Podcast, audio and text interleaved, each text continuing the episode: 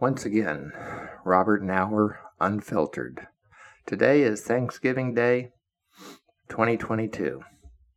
And today, my short little talk is going to be about being grateful for what you have and for what I have. I told my wife today when we sat down for Thanksgiving dinner, just us two, I was so grateful for her, for the 42 plus years that she spent with me being a wonderful wife, caring, loving, being there when I ended up in the hospital so many times, for doing so many stupid things that husbands do, for making so many stupid mistakes in life that have cost us. And yet, she has always stood by me. So, her name is Linnea, and I love her more than I can ever admit because she is the most wonderful human being, and I'm grateful. I'm grateful for the dogs that I have. They're wonderful little creatures that make me laugh, make me cry, make me just happy. I'm grateful for my life and for the jobs that I've had. I'm grateful for the education that I was able to achieve on my own. Why do I say that? I say that because my parents didn't put me through college. They refused to. They demanded that I go, but they weren't willing to pay. So I had to get out and work 30 to 40 hours a week for three solid years. I had worked since I was 16, but I worked. And when I finally got accepted to the University of Central Florida, I completed it in three years instead of four while working 30 to 40 hours a week for the Navy as a retail assistant. And I earned enough money to put myself through school. Later on, I joined the Navy, became an officer, went to officer candidate school. I'm grateful that the Navy saw fit to accept me into the Navy as a Navy Supply Corps officer. I worked hard to get there. Nothing was ever easy. Seems like kids today think that everything should be given to them on a silver platter. It was never given to me at all. There was no silver platter ever for this Florida boy. I earned everything I ever got. If my mother said, You want a pair of shoes? Go out and earn them. You want a shirt? Go out and earn them. I'm giving you one shirt, one pair of pants, and one set of shoes. Anything other than that, go out and earn it yourself. I did. So that's how I made it through life, working my ass off. And yet I was grateful. Now, I might say that I wasn't grateful for my parents. I am grateful. I'm grateful they had me. I'm grateful that they fucked. I'm grateful that I came from an embryo and grew up and was born. And I'm grateful that they put a roof over my head and they nurtured me as best they could. But my mother and father were never really good to me. My grandfather was. My grandfather, I I loved him to death. He was a true grandfather, doted over me. Um, but the people who really raised me, I don't want to make this point. I recently wrote a book which is out on Amazon. It's called Grace An Autobiography of a White Child Raised in the 50s, 60s, and 70s in Florida. And I wrote that book, Grace, uh, because I wanted to pay tribute to the three people in my life growing up as a child in Orlando, Florida, that raised me, loved me, taught me, and mentored me as I went to elementary school, later middle school, and then high school. So my nanny, Susie, my our maid, Annie Lee, and Tom Tomlinson, my dad's foreman, they were the black Americans that raised me in Orlando, Florida. Basically gave me all my values, taught me the difference between right and wrong. they were treated so poorly by so many white people in Florida, in um, Orlando. They were treated so poorly by city officials. Get to the back of the bus. you, I often wonder when I look back how they survived, but they did. And they did it with grace. Boy, perfect title for the book, huh? So that's why I called it Grace, an autobiography of a white child raised in the 50s, 60s, and 70s, because it was apropos for what they did. They made me the young man that I became.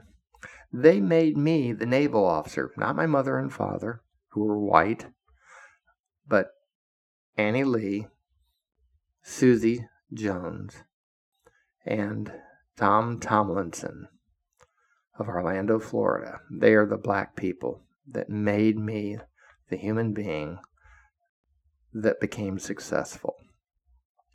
And so I became a naval officer. I spent 10 years in, and the reason I didn't make it a career was because I ended up marrying an enlisted girl. And that became a real no no. So ultimately, I saw the writing on the wall and I had to get out. So I did. I resigned. I got out and I went into civil service with the skills that the Navy had taught me, government contracting. And I became one of the highest level contracting officers in the government, and I became one of the best contracting officers in the entire federal government.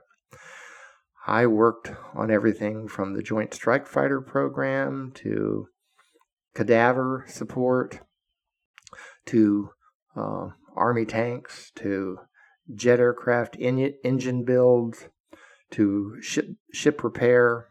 You name it, I probably did it. That's my dog barking, one of the wonderful dogs that I have. So, we'll try to get over this. I just hate it when you have to get a dog to shut up, but I love him. Buddy's been a very good dog, and he is my little buddy. Anyway, uh, where was I? Oh, yeah, I'm grateful for Buddy. I'm grateful for my other dog, which is Holly. I'm just grateful for so many things. But being in the Navy gave me the life skills that I needed to be better in business. So as I went through and became a government contracting officer, I started at the bottom and worked my way up. Nothing was ever given to me. Whether I was a child, whether I was in middle school, high school, or college, nothing was ever given to me. I had to earn every single thing I ever got. I had to work my ass off. I worked my fingers to the bone just to make enough money to get me through college. And then when I finally did and I graduated, and I graduated during a recession, one of the greatest recessions we've had in quite a time, 1974. Major recession, very few jobs to be had. I was able to get a merchandise manager trainee job with the Navy Resale Systems office. I did that for a year until I met a supply corps officer name, name of Ted Brooks, wonderful guy. He was stationed at NAS Jacksonville at the time, married one of the girls that worked in the store, Rita. And Ted said, Why don't you become a Navy exchange officer? Why don't you do what I do? And so that's exactly what I did. So I joined the Navy, went through OCS, almost got kicked out of OCS. I had kind of a mouth on me, um, but I made it through got assigned to my aircraft carrier was one of the youngest people ever to be assigned as a sales officer on the USS John F. Kennedy. In fact, I was the first ensign in the Navy to ever be assigned to the sales officer position. I made more stock turn than any other sales officer in the fleet had ever done. And and I learned a lot. I also became a disbursing officer first though. And from there, I went back into a government contracting job on a different base. And, and then from there, I became a supply officer and a Navy comptroller. Learned a lot. I learned a lot about business. I learned a lot about accounting. I learned, learned a lot about contracting. And for all of that, I am grateful for all of the knowledge and skills that I was able to obtain as I worked my way through life. I'm grateful for that. I'm grateful that I met my wife in the Navy. And I've been married for 42 plus years. I'm grateful. I'm grateful that I was able to find such a wonderful partner in life. Um, I finally, at the peak of my government career, when I was just about ready to retire, I learned some more life lessons that taught me not to trust everybody. I learned that federal prosecutors cannot be trusted. I learned that law enforcement cannot be trusted. Law enforcement will lie through their teeth. So I have a blog, I have a podcast and a blog out there. Uh, and I hope someday you people will listen to it. It may save your life, save you thousands of dollars. But I, I ended up in a situation where, at the pinnacle of my career in the government, that because I tried to do something right to protect my own government. I, you know, the old see it, say it bullshit. I did that. I saw it and I reported it. And it got me in trouble because they tried to point fingers at me. And if you listen to my podcast about it,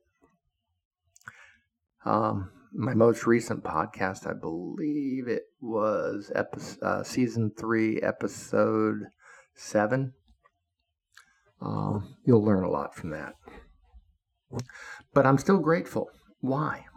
Instead of being angry at the world, angry that I had to pay $6,000 out of my pocket for some goddamn law enforcement officer, some fucking federal agent that um, lied under oath and caused me to have to plead guilty to and get a fine of $1,200. Uh, I'm still grateful for that. And the reason I am grateful is because it taught me a very important life's lesson. And I want you to listen to this. And that very important life lesson that every child, every young adult, every adult needs to understand is keep your fucking mouth shut and never answer law enforcement's questions until, and the key word is until or unless you have a, an attorney present in your presence to answer for you. Keep your fucking mouth shut and hire an attorney on retainer and let them do the talking. I wish I'd have known that lesson. But I'm grateful that I have learned that lesson, unfortunately, so late in life.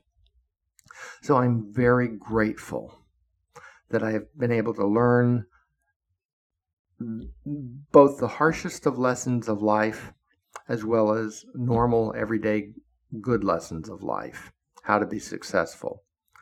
After all of that and having a t- distaste for law enforcement and government in my mouth. I left government, retired, got a $25,000 bonus too. And when I retired, I used that $25,000 bonus to start my own DC consulting firm. And the first year, I grew my DC consulting firm by 200%, the next year by 400%, and so forth and so on. I kept growing my firm and its revenue and every year, I was making about well over $130,000, $150,000 into my pocket and more. Eventually, I closed up my firm, sold it, and I retired to Florida to do what I thought would be fishing and writing novels. And pretty much that's what I've been doing. So I've been very grateful that the government, the federal government, and the Navy and college and the hard, hard, harsh facts of life growing up in Florida taught me how to be successful, how to work my fingers to the bone, how to never give up, how to never say no, how to never, never turn the cheek. I fought for everything I got, and I am as successful as I think I can be. Maybe I could have been a little bit more successful if I'd have invested a little bit more, especially when the internet first started. But I've been very, very fortunate, and I am very grateful for that. I'm also grateful for some of the best friends I've ever had in life, which were my Navy friends. A guy by the name of Bud Toma, who lives in Virginia Beach, one of my best Navy friends. Lifelong friend. You get some of the best military people will become your lifelong friends. I can't personally say that any of the people I grew up, up with in Florida, went to school with, are considered to be my best friends. My best friends are the people that were with me, slept with me, worked with me, took shits with me, ate food with me every single fucking day when I was in the military. And That would be Bud Toma and a dentist friend of mine by the name of Roger Runbacon, who is now deceased of cancer, sadly. Some of the greatest people then there was John Cantley and a, bunch of others. But on my one hand, I can count the best friends I have in life, and they all came from the Navy. And then there was Robert Kruglik. Robert Kruglik was a record distributor, and his father was a record producer and distributor. Uh, great guy, loved him to death. He was mob connected to some degree. Wonderful guy uh, did some bad things, but he was a friend. He was truly one of the best friends I ever had, both when I was in the Navy and when I was civil service in Norfolk, Virginia. He kept me, and the reason I say he was my best friend, and I am so grateful for him, and his wife too, uh, Brenda Kruglich, now Brenda Ish, because Robert, I came to him. I wanted to have the, I got into a situation where uh, a scam artist, a Jewish scam artist, scammed me out of $30,000, if not more. And I, I wanted to have a contract put out on him to kill him and his girlfriend. I was so enraged and so incensed, I truly wanted his mob connections to connect with me and to do that. And um, Robert sat me down on the back seat of his Broad Bay estate that he owned in uh, Virginia Beach, and he said to me, Bob, I love you dearly. But he said, if I want you to think on this before I do it. I want you to think seriously because it will impact your life. You, they will own you for the rest of your life. You may still even end up in prison. I can't guarantee it, but if I, he says, if you want me to put a hit contract out on this couple, I will do it. So think seriously. Do you really want me to do that? Do you want to ruin your life? Do you want to ruin your wife's life? It, it's not something that's going to be good for you. He said, Think about it over the weekend and come back and see me Monday afternoon when I'm at home and let me know what you decide. He goes, If you decide that you want to go ahead with it, I will put you in connection with my friends and they will carry out a contract for you. But he says, I highly advise against it. So I thought it over for the weekend and I, the more I thought about it, and I, it was very stressful. I finally decided Robert's right. This is not the right thing to do. So I decided not to have the couple killed. I decided that that would ruin my life if I did. It was the best advice my friend ever gave me. And he was my friend because he kept me from doing something really horrendous. And I will, to my dying grave, thank Robert Kruglich for pushing me in the right direction and giving me some guidance because I was so angry. And I almost made a horrible decision in life had it not been for a true friend that I'm grateful for. Um, I didn't mention my retail store manager that when I was in high school, and junior high school, working my way up in, at the Navy Exchange, Lauren Fogelson of Orlando, Florida. Lauren Fogelson, and uh, he just was such a mentor to me. He is also one of the few white men that really enabled me and showed me the guidance that I needed as a young teenager. Um, so, other than that, and retiring and getting out and starting my own consulting firm and becoming successful and, and successfully retiring and having sufficient money to last me the rest of my life, enabled me to fish and to do what I want to. I am very grateful this Thanksgiving 2022. I'm so thankful for what I have, and each and every one of you out there that are parents or not parents. You need to be thankful for what you have. My next door neighbor down the street, he just found out he had cancer and he may die. I know he's very sad, so I'm thankful, and consequently, you should be too. And with that, happy Thanksgiving. Bob Knauer, Unfiltered, out.